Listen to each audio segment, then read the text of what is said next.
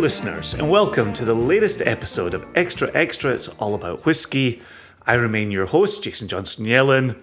I remain in the company of Joshua Hatton. Hello, Joshua. Hello, Jason. How are you today? I'm Tickety Boo, and I'm the host. I'll ask the Oh, questions all around right. here. Okay. So, You do- just answer. all right. So go ahead. In each episode of Extra Extra, I'm doing one of us brings Thank a you very story. much. You just be quiet. You sit in the corner and wheesht. We'll be back to you in just a second.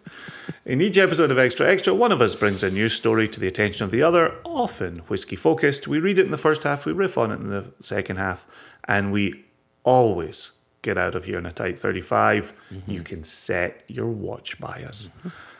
Maybe the last episode it wasn't quite 35, but other than that, every single one is 35. It was a hair over 36. The one before that was 42. So here we are. On a Set roll, your watch by it. you should see my watch. It's all over the damn place. so again, sometimes we mix it up. Most weeks we mix it up. We do things a little differently around here.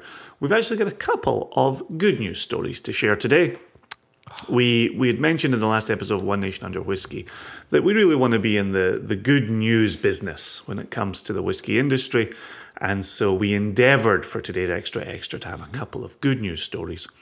But before we jump into it, just like we did in the last e- episode of Extra Extra, I just wanted to tie a bow around something we'd been talking about in the previous issue or episode or edition. And we covered the we covered a few stories in the last episode, and one of which was Compass Box, and Compass Box having a new investor. And one of the questions we were we were being asked was, what does this mean for Bacardi? Uh, and Bacardi, I think, took on a a, a small role in Compass Box around about 2015. Yeah, it think- was, I to think say I'm April 2015. They took a minority Something- stake. Yeah. Something like that, right? And so we, we actually had the same question. It was a question I was going to ask during the episode, and unfortunately it slipped my mind. And then, in, in the focus of getting out in a tight 35, I, I let it slide. But I, I should have brought it up. We reached back out to James Saxon, who had brought the news to our attention in our inboxes. And we'd said, We're asking, some of our listeners are asking, what does this mean for Bacardi? And he wrote back and he said, the new investors have bought out Bacardi's investment. So Bacardi are no longer a minor investor in Compass Box. But interestingly, the new CEO, who we mentioned in the last episode of Extra Extra, mm-hmm. is a former Bacardi e- executive. Ah. And he's now taking on the CEO role at Compass Box. There you go. So there's a relationship Yeah. there. There's Yep. knowledge there. there. There's a working uh, understanding of of the needs of Compass Box in there. So, yeah. so as we said last episode, it, it's always interesting. We will watch this space. We'll see what it means for their sourcing. We'll see what it means for the components of their blends. When Bacardi came on board, it was kind of like, oh well, there's there's Craigellachie is secured as a component of Compass Box blends, and, and it'll be interesting to see with Bacardi being bought out what that means for sourcing relationships moving forward. yeah. Hopefully, any contracts in place didn't change and were only improved. So, There you go. So that ties a bow on the, the Compass Box news. Bringing our attention back to today's episode, you're going to read an article, Joshua, and then I'm going to read an article. Then we'll take a quick break, and then we'll come back and have a fun conversation for for a bit of time. Good. I, I love that I'm going to be reading the news about things over in Scotland, and you'll be reading the news about things happening here in the U.S. Uh, there's a That's how we keep it fresh. Right? It's nice. So, this is an article out of the Herald, Scotland, and it is entitled Chivas Brothers Invests in Speyside Malt Whiskey Distilleries. And the article came out 30th of April, and it was written by one Mark Williamson. And the subheader says Whiskey giant Chivas Brothers is investing 88 million pounds in two single malt distilleries on Speyside as it ramps up production capacity to meet growing global demand. Mm-hmm. Right? We said we would go positive. That's pretty damn positive. Uh, Chivas Brothers said the investment at the Aberlour and Miltonduff distilleries will fund, quote, significant production capacity expansions, end quote, and support efforts to reduce emissions associated with the production process. Just really quickly on the reduce emissions part of that sentence, listener Ian Bruce sent in uh, a little bit of news uh, a week or so ago, and it was about emissions, you know, more specifically pot ale and and and things surrounded you know a- a- around that where it could be used as animal feed or it could be used as fertilizer but the carbon footprint used to move that pot ale around sort of counters the usefulness of that that emission being used as feed or, or as fertilizer anyway Interesting. yeah. Story continues. The company said the investment is further confirmation of its commitment to Scotland and a testament to the growing global demand for Scotch whiskey. This has seen exports increase across all regions. And we, we covered increasing exports earlier this year Yeah, we did. in an episode. Yeah, we did. Now, Jason, I'm gonna. Well, I'm not gonna apologize to you. I'm gonna apologize to our listeners and to basically all people, all French-speaking people, because this person's name is not gonna fit very well in my mouth. And It's a lot of vowels. It's a lot of vowels, and there's even a uh, uh, uh, uh, what do they call those? Dash, hyphenation. Hyphen? yeah, I should know that, given my wife's last name is hyphenated. Anyway. Uh, Or your business partners. Oh Jesus! That's well. I did say my wife. Anyway, um, My wife. so the name is Jean et et Etienne Etienne. Etienne That's the only part I know is the Jean Etienne. Jean Etienne Georges, or it could be gorgeous, or it could be Juge. I don't know. Anyway. That French person, who is the chairman and executive of Chivas Regal, said Scotch has demonstrated its resilience as a category over the past few. It's so funny. I'm trying to read this and I'm watching you laugh at how I've destroyed this poor person's name. Jean Etienne, I really, really apologize. Anyway, I will continue. So, this person, Jean Etienne, said Scotch has demonstrated its resilience as a category over the past few challenging years and opened new avenues for growth for the firm, which is owned by France's Pernod Ricard. Quote, this expansion will allow us to increase our volume to capitalize on the increased demand and interest in Scotch, but also supports our drive to reduce emissions, said Mr. Jean Etienne. Yeah, right. said, said, Jean Etienne. I really should have paid more attention in French class. Um, he added, I took it for six years and I've no idea what you do with G O U R G U E S. That's. I really like your attempt to go with gorgeous, though. Gorgeous, like yeah. Mr. Gorgeous. right? I mean, it, it, at the very least, I'm not insulting him. I mean, I'm insulting him by destroying his name, but gorgeous is nice. anyway, he added, quote, we're once again betting big on the future of Scotch so we can bring in new consumers to the category and continue to shape a sustainable future of whiskey. And that's the end of the quote there. Chivas Brothers plans to double production capacity at Aberlour. It cited the accelerating global demand for, quote, cult favorite scotch, which continues to be the best selling single malt whiskey in France and has made significant gains across Asia, end quote. The visitor center at Aberlour will be upgraded. The company will build a new distillery at Miltonduff next to the existing one. Wait, wasn't there already a Miltonduff 2? Hmm, maybe they took down Miltonduff 1 when they put up Miltonduff 2. Oh, maybe. It describes Miltonduff single malt as a foundation of the key Ballantines blends and an important component of other blended whiskeys. And and I, Yeah. I think you and I are about to say the same thing here. It's also a cracking little single malt. Oh, it's a cracking single malt. The nine year old we did a few years back. Yep. Remarkable, man. Yep. And and you can see why they use it, right? Because it is so good. You, the only way to make Mm-hmm. Agreed. good blends is with good components.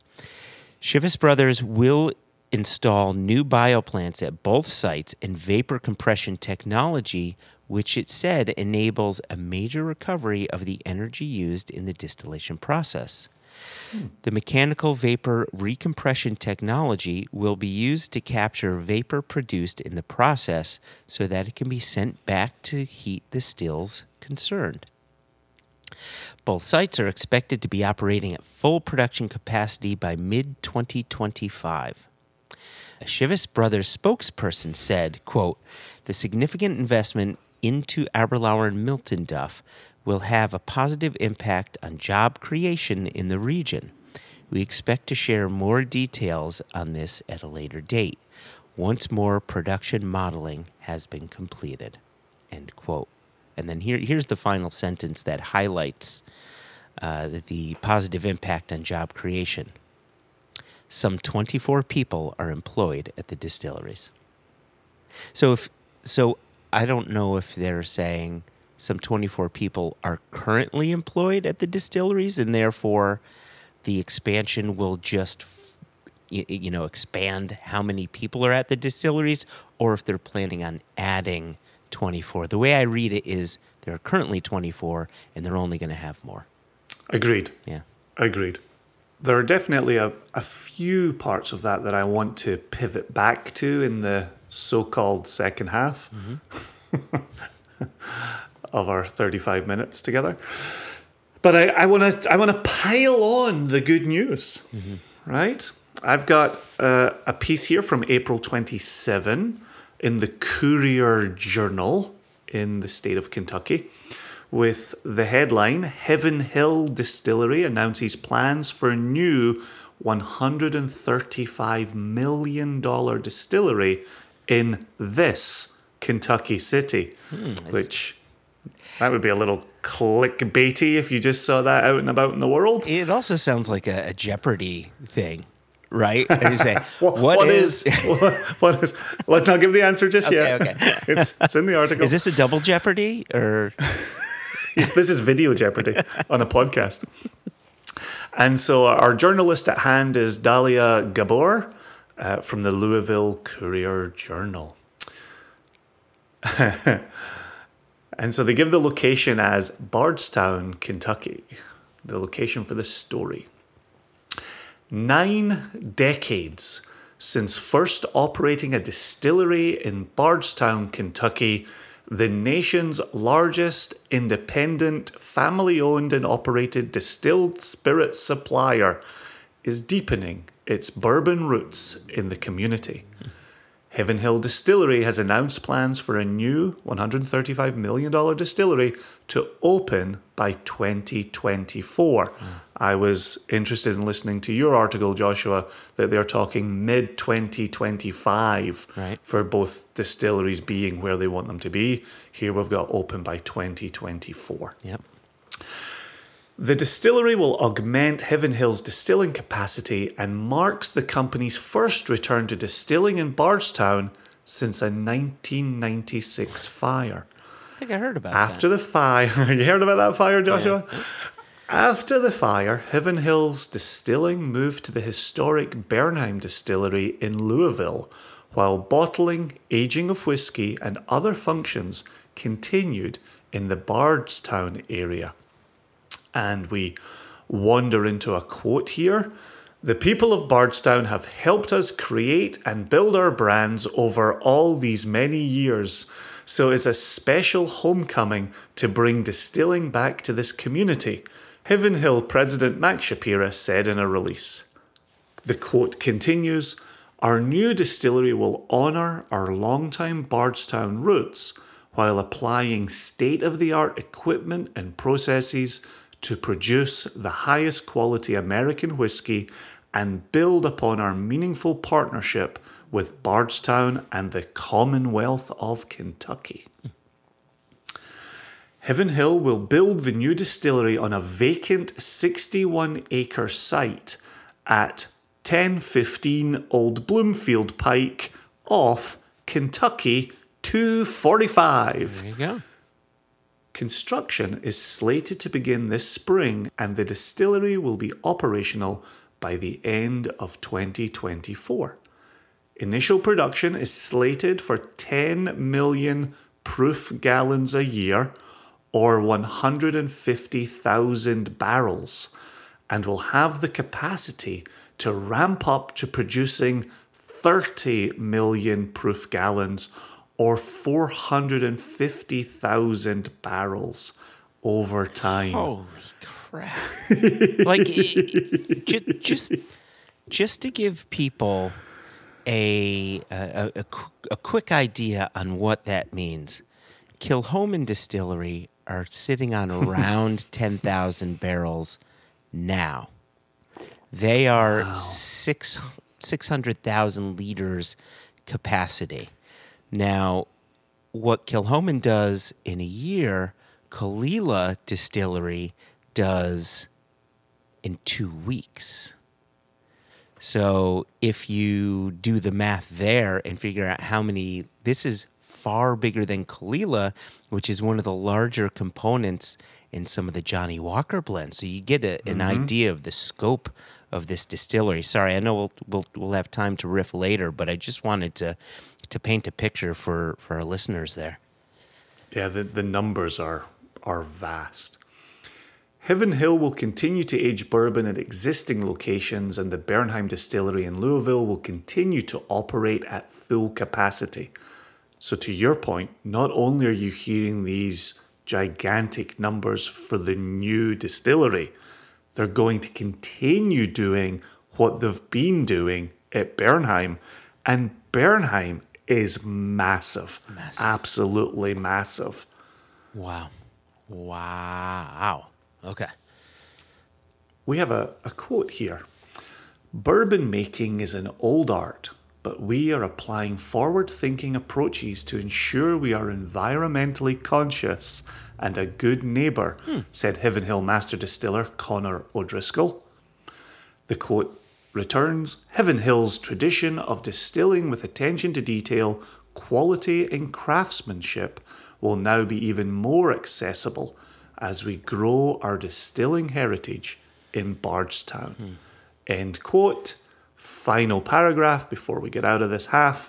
Founded in Kentucky by the Shapira family in 1935, Heaven Hill Distillery now maintains more than 1.9 million barrels aging in 63 warehouses throughout Nelson and Jefferson counties.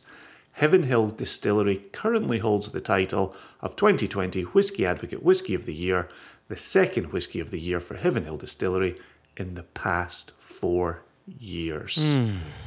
Amazing. Cut to a quick break.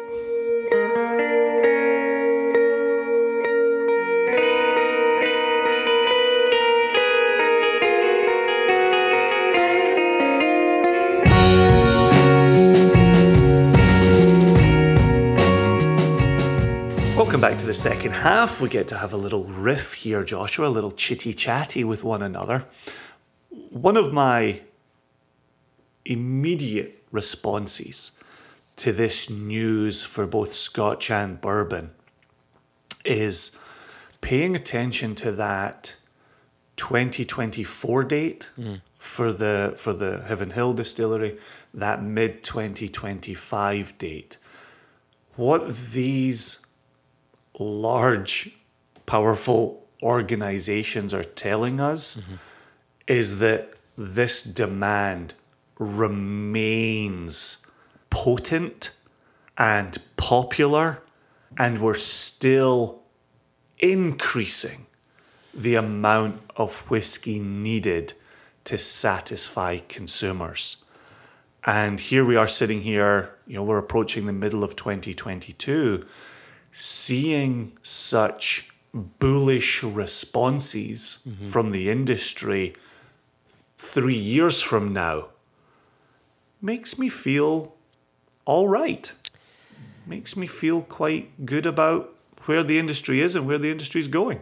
It makes me feel really good too, not just for the industry. You know, when I see numbers like this, when I see investments like this, I have to assume, and, and, and hopefully it's a correct assumption, that these companies, be it be it Pernod Ricard, Bacardi, Heaven Hill, you, you, you, you name the, the parent company, when they're looking to expand, my hope is that they're, they're, they're talking with economists who really have an understanding of what the global economy is looking like, has an understanding of previous trends, you know, where to look for pitfalls. And if that is the case, then that's not just good for the industry, but it's good for the global economy and and, and people people writ large, right? Um, because when you have an economic downturn, like you did in the '80s, mm-hmm. uh, where distilleries were just shuttering, shuttering, shuttering, you know, my my concern is that people would be investing all of this money only to find out, ooh, that was a bad investment. And I don't think that's the case. I think people and by people, I mean the industry, you hopefully will have learned from the 80s um, before they well, made big moves like this. Yeah, you, you, you don't just invest $135 million in a new distillery in Kentucky and cross your fingers that that pays off. yeah, right. There's, you know, the, the analyses yeah. that have been conducted here yeah. will have been rigorous and thorough. Uh, go on. Yeah, and we're we're making a comment based on. Initially, when I made that comment, it was based on, well, here they are probably using their own money. No, they're working with banks, they're working with governments to help them mm. with this. More than likely, investors, more than likely to help out with this. These are massive corporations, but this isn't a drop in the bucket that we're talking about, right? So so hopefully there's a consensus of people that are seeing a brighter future for for Scotch whiskey and for American whiskey, right? Yeah, uh, it's interesting because and we've we've talked about this previously in the podcast. You know, we're, we're both within the industry, you know, in, in terms of jobs, daily runnings of a whiskey company but then also consumers. Oh yeah. yeah. And and and as I look at the on one hand we've got the feverish response to bourbon and bourbon releases right now. Mm-hmm. And I think that that can't be maintained. However, new people are getting into bourbon every single day. They're they're catching the fever as well. Yeah. But then on the other side, the thing we've been hearing for the last few years is that the the global market for blends is softening. Mm-hmm. And so without growing new countries, blends are softening in their established countries. Yeah. At the same time, the market for blends was such and is such that you could have a softening of that and still have an absolutely gigantic industry that experiences tremendous demand. And so it, it's getting my head around as both consumer and industry member mm. of what do those demands look like? What does the future demand look like? And at least for the next three years, five years, and, and I would even hazard 10 years, we're going to be seeing demand growing on top of demand mm. as one calendar year turns to the next. Well, I guess it depends on what you call a softening, right? I, I, mm-hmm. The fact that Chivas Brothers slash Pernod Ricard are investing $88 million into one pounds in that case. Sorry, sorry, eighty-eight million pounds. Thank you. Uh, you know, granted, some of that in Aberlour for single malt, mm-hmm. the rest of it mm-hmm. in Miltonduff for blends. Mm-hmm. So maybe blends are softening but still on a growth trajectory. Maybe we're looking at new markets to grow into. You know, and, and I would argue back to your opening statement about Compass Box. Now, the past 20 years, Compass Box, I think, has done a good job with single malt drinkers to show people that blends can be great. And my hope is that those single malt drinkers who have dipped their toe back into blends via Compass Box or, or other more artisan blend producers like them are also dipping their toes back into your Ballantines, back into your Johnnie Walkers, which we shouldn't be above drinking. They're great whiskeys that keep the industry going, right? So, mm-hmm. um, yeah, it'll be interesting to you know, as we continue with this podcast, we continue looking at stories to see where blends are going as far as trajectory goes, whether it is a softening of the softening, if you will, uh, or that, you know, hey, we just have a new market in Kazakhstan or, you, you know, just mm-hmm. tossing countries out there. But, you know, hopefully for their sake, we're just expanding globally with it. Well, and I think the other aspect to this growth is the tourism side of it. That's true. And the visitors who are turning up at your distillery to walk through it. The Aberlour piece had a bit about um, the visitor centre being upgraded. Mm-hmm. Miltonduff, as a source of blends, doesn't have a visitor centre, doesn't get mentioned as, as getting a visitor centre. Clearly, when you visit Kentucky and you do go to Louisville with Bernheim, or you go to oh, although Bernheim isn't open to visitors, is that no. right? I'm, yeah, I don't I don't think that right? it is. You go to Bardstown and you get the Heaven Hill experience, exactly. and you see who's employed there, and you see what bottlings are available for the first five seconds when they open their doors in the morning and the queue reaches the parking lot. Uh-huh. Um, there, there are Right, right. The the tourism side of this is key as well, and so it's it's setting these up as attractions that and again you and I have talked about that as well. I remember when we talked about Brazil, you know, really really growing and, and taking on uh, a greater share of, of consumers that that's potential tourists for Scotland. Yeah. You know, as, as as bourbon gets discovered in more countries around the world, that's more potential visitors to Kentucky. That's putting money into hotels. That's putting it into restaurants. Mm-hmm. That's putting it into bars. It's it's a rising tide, as they say. Yeah, it, it makes me think of Penderyn out of Wales, who just opened up a second distillery uh, in, I always slaughter this, Llandudno and are that opening bad, up yeah. a, a, third distillery in Swansea. Mm-hmm. And and the idea behind there, if you look at the new distillery in Llandudno, there aren't a ton of stills there. They're not producing a lot of whiskey, mm. but they are just across the border from Manchester and you know other larger uh, English cities. Right? It's bringing your tourists in come to Swansea, you check out a football game. What else can you do there? Check out the distillery. Um, mm-hmm. So, yeah, I think mm-hmm. tourism mm-hmm. plays a big part in what these distilleries are looking for when it comes to expansion, not just more liquid to put into mouths. Of course, that's going to happen, but bring people to the distillery. Go to the restaurants, like you said. Fill hotel rooms, right? It's, it's only good for it's only good for Bardstown. It's good for the town of Aberlour, the town of Where's Miltonduff? Hmm. I, I just don't know off the top of my head. Yeah. Anyway, but yeah, but but this is just just to you know support your point here. Uh, I think it's great for tourism and for the service industry, right? Which has taken such a massive hit mm-hmm. over the past two, almost two and a half years, thanks to COVID, right? It's nice to see that um, confidence in in tourism and, and coming back of the service industry.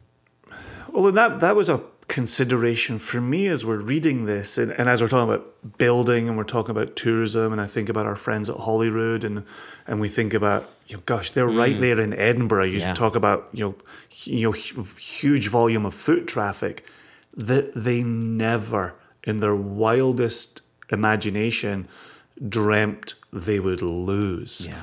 With a with a global pandemic. Yeah. Yep. And so, you know, our, our friend Jean Etienne with, with Chivas Brothers is busy talking about look at the way whiskey has has withstood the last couple and I think soon few difficult years. Mm-hmm. That's whiskey being produced and matured and bottled and shipped off to markets and consumed in homes. How how confident are you? Clearly, they are confident of that tourism returning, that pandemic ultimately being solved to some degree, Yeah. or at least we learn how to live with some, again, softer version of this uh, as we move forward. And, and another one rears its head and we roll with the punches. I think as an industry, we've learned a ton these last couple and, mm-hmm. and soon few years. And I could see that being implemented in future as well. And I think mm-hmm. that could be lending itself to some of the confidence that we're seeing in place with these expansions. Yeah. Yeah. Anything on the environmental side that, that catches your eyes? Both posts talk about it. A little shy on details, but they both cover it. Yeah, well, I, I think what they're talking about is a trend that's been growing for the past few years. You know, these aren't the first distilleries. You know, back to the piece on the Herald. Uh, these aren't the first two distilleries where I've heard mention of recapturing, you know, Yeah. heated water. Well, even the, the, the bioplants being mentioned, and I see bioplant and I think about Bruichladdich and, and I think mm. about the water treatment that's happening at Glenfarclas. Yeah. Yeah, it's I, I like I like that eye towards climate, towards the environment. And and I like what um, the person at Heaven Hill said, the the master distiller there said. Yeah, they want- O'Driscoll? yeah, O'Driscoll, Conor O'Driscoll wants to be a good neighbor. I really mm-hmm. like that. What what a nice mm-hmm. way of of putting that. And it's just having a thoughtfulness, right? Here we have this money. We're going to build this distillery. What can we do to ensure we're not putting a negative impact on those around us? I love that. Do you remember the last time we were at Maker's Mark and we were talking to Denny Potter? Was Denny talking about water treatment that they were they were uh, investing in at Maker's Mark? I seem to recall that. Yes. And I think it was effluent, Effluent. that he yeah. was effluent. talking about at Yes. Maker's Mark. Yeah. Yeah. it- it- See that? go ahead. Go on, sorry. No, no, no. You go. That that's the part that I really like, where you know I, I I know that I know that not everybody likes it when we talk about these being factories running a product, right? And I know not everybody likes that. Yeah. There's there's also this part about master distillers becoming these superstars who are out touring the world. That mm-hmm. that was Mickey Heads' comment, right? Yep. I know John Campbell felt that when he was with Laphroaig it's great when you visit these same people at the distillery Yeah. and they're engineers Yes. and they're they're so geeky about the processes that they are running Gordon Bruce, right? Mm-hmm. right right. Not not just as people putting out a, pro- a liquid product mm-hmm. that fans and consumers want to get excited about but as people who can solve an equation and as people who can limit the energy in Yeah. so that they can solve a water problem that's that's cropped up along the way. Mm-hmm. Like I and, and I, I really don't have an engineering bone in my body, but I love listening to them being engineers. And I, I love hearing the way they want to solve engineering problems within their distilleries. Yeah. And so to have Denny Potter, who could walk into a place like Jack Rose and be, you know, and be a bit overwhelmed by the hero worship that happens, like for him to be in his element talking about solving an effluent problem at the Maker's Mark distillery it's the much less sexy side of the industry.